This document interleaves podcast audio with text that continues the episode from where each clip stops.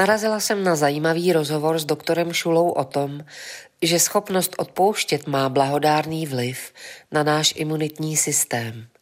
Tvrdí, že pocitovaná křivda je zbytečná, protože už se stala a nic na tom nezměníte, jen ji prožíváte znovu a znovu. Doopravdy odpustit pro mě byl vždycky nadlidský úkol. Jednou mi kvantový homeopat naordinoval odpuštění otci, kterého jsem nikdy nepoznala. Měla jsem sehnat jeho fotku a představit si, že ho kojím. Sehnala jsem fotku táty na motorce v jedné ruce s kytarou a rozpitým lahváčem v druhé. Rituál sice nevyšel, ale v tomhle případě nebyl odpuštění problém.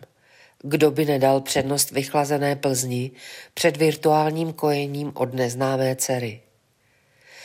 Člověku se většinou nechce odpouštět tehdy, když si je jistý, že jeho hněv je oprávněný. Doktor Šula proto doporučuje havajskou techniku Hoponopono, kdy situaci otočíme a budeme žádat o odpuštění my.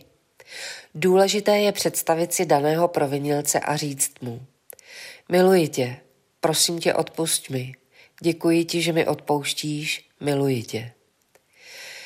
Jde o to uvolnit energii a nezahořknout, vrátit se do takzvaného nulového stavu, tedy do stavu, v němž neexistují žádné vzpomínky, paradigmata a naše mysl a podstata je naprosto čistá. Rozhodnu se rituál vyzkoušet na poštovní doručovatelce, která na mě nikdy nezazvoní, když nese doporučený dopis. Navíc mi minule zapomněla hodit do schránky volební lístky. Zamumlám párkrát mantru a na schránku přilepím lístek. Můžete mi dát vědět, kdy konkrétně budete zítra v domě?